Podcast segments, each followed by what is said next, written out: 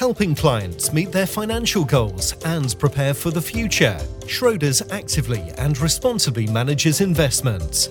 The world is forever changing, and we understand the need to adapt and evolve in line with what matters most to our clients.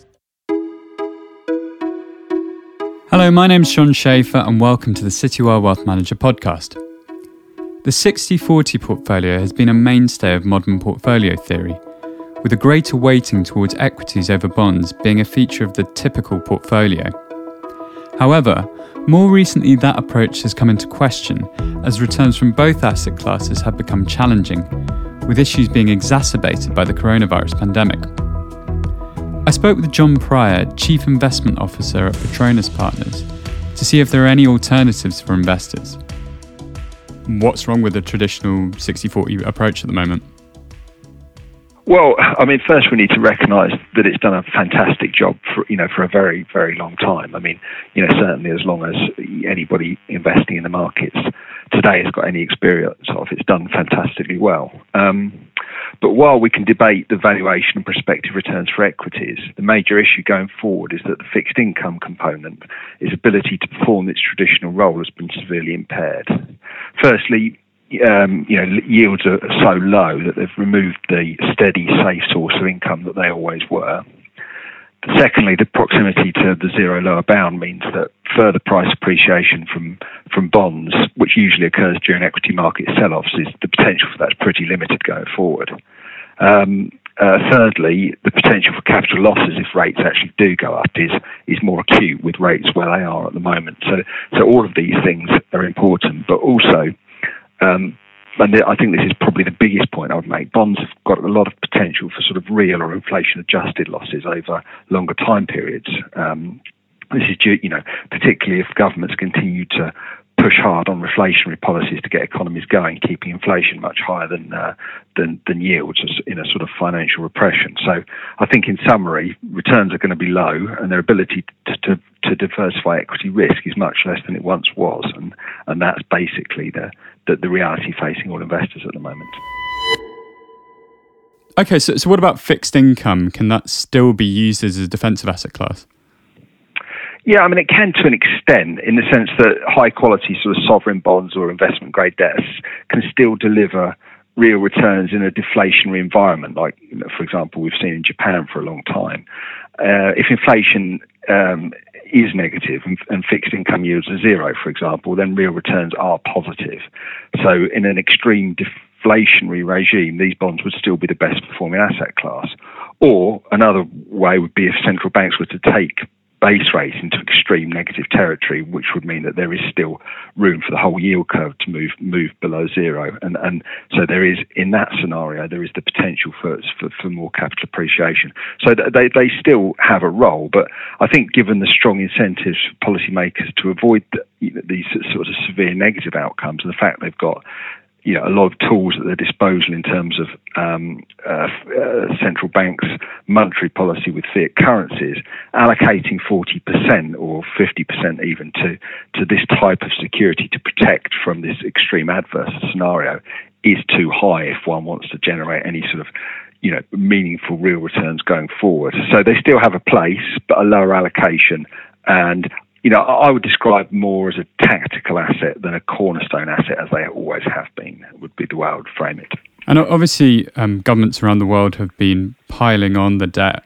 Um, is that yeah. is that going to be an issue? Um, are, are, some governments going to be defaulting on their debts sort of in a couple of years? Is that a worry? Um, I don't. Certainly not in. Um, certainly not in developed markets with um, sovereigns that issue their own currency. So it, it's highly it's highly unlikely, for example, that the US or the, UK or Japan even is is going to um, default on a sovereign bond in a currency that they can effectively print in infinite quantities. So, so I don't see I don't see a nominal default for, you know, for, from high quality sovereign bonds as, as a as a real risk. However, I do see um, real losses on those bonds due to the policies that would need to be put in place to avoid any any sovereign default in an adverse situation. You know, I see that as much more of a risk. And, and you've mentioned there's sort of that there's normally um, a negative correlation between bonds and equities. And, and perhaps you could explain why this hasn't been the case during the current crisis. Well, I mean, so there's a there's a number of there are a number of reasons. Certainly, in the early stages of the, of the crisis, where yields had a, a, way to fall, we, we certainly did see some you know we did see some protection in it. But now we've re- reached the the zero lower bound. It's it's very difficult unless we get an ex- further extreme change in policy for rates to go much lower. So it's it's it's for that reason. It's for that reason really. And and on the equity portion, the sixty percent, if you will, um, obviously that that's not looking in particularly great shape either. And, and, we've got, I mean, tech is looking incredibly stretched and seems to be the only place where investors are sort of chucking money at the moment. But I mean, where can investors go in, in the equity portion over the next couple of years? Well, I mean, it's certainly you know tech's been the standout, uh, been the standout performer, and you know it, has been well talked about. I mean, I think the the, the, the truth is that the equity markets aren't, um, in absolute terms, you know, they're certainly not, you know, cheap. I mean, certainly they're on the expensive side, but in absolute terms, I mean, judged against you know judged against fixed income curves, that they they don't look overly expensive. And I think you know I think if one looks across the markets, I think that you know the, the, the value stocks that have been hammered um, relative to growth stocks in recent times probably look like one of the only asset classes that are you know one can consider actually you know cheap in, in, in the traditional sense. So I think I think the I think equity markets won't be without their challenges in the difficult environment going forward. But over the longer term, I expect them to do much better in real terms than fixed income markets because the policies that are going to have to be put in place to ensure that, that, that economies remain liquid and solvent are much better for the equity market than they are the bond market. So, what are the alternatives to the 60 40 uh, weighting, and, and how are you changing your portfolio weighting? Well, I mean, you know, so, so there are. The first thing to say is it's it's tricky because you know you've had a you've had a cornerstone asset class which has just you know been a fantastic performer for investors for a very very long time and pretending you can just replace that with something else uh, and it's going to be as powerful a, a diversifier is not true. You know, the, the reality is, is it's building a, a portfolio with, with decent real returns going forward is much, much more difficult than it was 10, 20 years ago. That's just the, the reality of the situation. I mean, the first thing one can do is you know, what, what's called in the, you know, the traditional reach for yield is to take on a bit more a bit more risk. So you can go, you know, down the credit spectrum with bonds, or you could look at emerging market debt, for example. But these things are, you know, you're taking on more risk to do that. So effectively, that's just increasing the risk in the portfolio. So it may have some place, but it's not something I particularly like, particularly in the credit market, because um, unlike equities, which have sort of unlimited upside, the the, the, best you're going to get from a uh, you know from a high yield bond is is the yield on that bond, and and, and the downside in in, in you know poor outcomes can can be can be quite significant.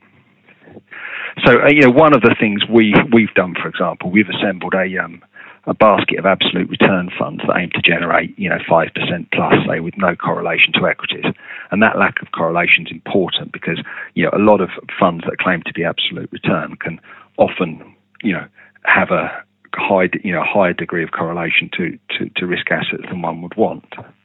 Um, and that's not as helpful as a negative correlation when building a portfolio, but it's it's certainly something. Um, absolute return funds are sort of low duration assets which don't get hurt by rising rates, which is you know unlike most of the other assets apart from cash. But I mean that that sector, the absolute return sector, has mm. been doing pretty poorly as a whole over the past couple of years. Um, so it, you know, how, how, how is there enough of a case for it? Well, I mean, you know, certainly, and another thing is is it's not cheap either. You know, you know, getting this this space, you know, investing in this space does come with higher cost than one can, you know, get.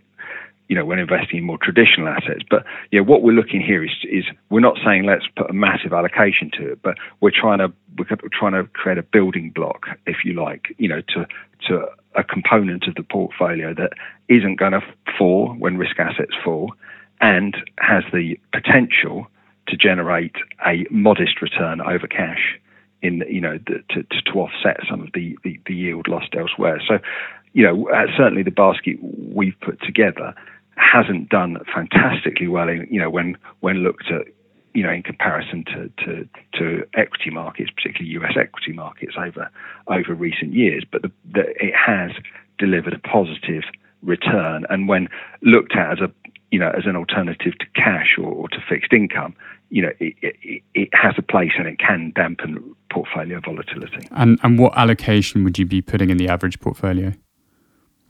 To to that to that yeah. strategy. Not huge. I mean, some somewhere in the region of um, five to ten percent, something like that. Okay. And and what absolute funds, absolute return funds do you like? Who, who have you allocated to? Um, so we we've got a number. So we've got um, we've got a, a, an old mutual fund. We've got a Jupiter fund. So the, the, there's half a dozen in there. We've also got um, uh, we also quite like, which is a slightly different style of, of fund, which is the um, BH Macro, which is uh, you know, a global macro, macro hedge fund, which is much more volatile than an absolute return fund, but blends quite well. And you know, for example, did very well in March when uh, when markets were weak. Yeah. Um, what about other areas of, of alternatives? Anything sort of along the, the precious metal commodity side? Is, yeah, is that so, something that you'd be looking at? hundred percent. So, so we're you know we're particularly keen on gold at the moment as a diversifier. So, so gold we you know we think can be thought of as a as a effectively a zero coupon index linked bond of infinite duration with a modestly modestly positive real yield. So, and given the likelihood in the years ahead of persistently negative real interest rates, in, which are going to be required, you know, in heavily indebted economies, it's very likely that rates are going to be pinned well below the, the level of inflation for a long time to come.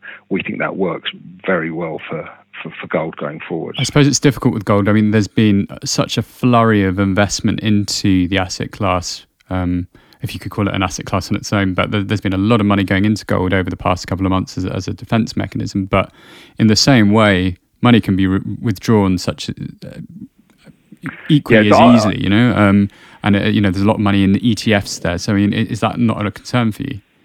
No, no not at all. I mean, I, I would actually uh, take that the other way. So if you if you look at broad institutional allocations to gold across you know, uh, they're very, very low relative to what would be required to have a, a meaningful holding in the portfolio. So, you know, you know, I, I, I, don't have exact figures, but I would speculate, you know, you're in the region of 1% or something like that of, of, of, institutional assets in gold at the moment. And it's very, very small compared to the, the fixed income uni- universe with which, um, it, it, you know, in our eyes, it's competing for an allocation. So I, I would I would say that, that, that the completely the other way. I would say we're very in the very in the early innings of, of um, rotation in that space. Well, I suppose another issue with gold is that there's not much of it about. I suppose the actual amount of physical gold existing in the world is is limited, isn't it? And and uh, not much of it gets gets mined each year. I mean, uh, is that a concern as well? The the amount of supply. No, that again, that's a, that's absolutely what we're looking for. The lack of, you know, the, the, the amount that the, the the investable value of gold is is not only a function of how much gold there is, but a function of the gold price and the, the limited supply is is is absolutely what we're looking for in terms of uh, uh, an asset that can that can perform in a, in a period of uh, financial repression. Obviously, with, with, alternative investments, we, we associate a little bit more risk, um, and and are they going to be suitable for every investor?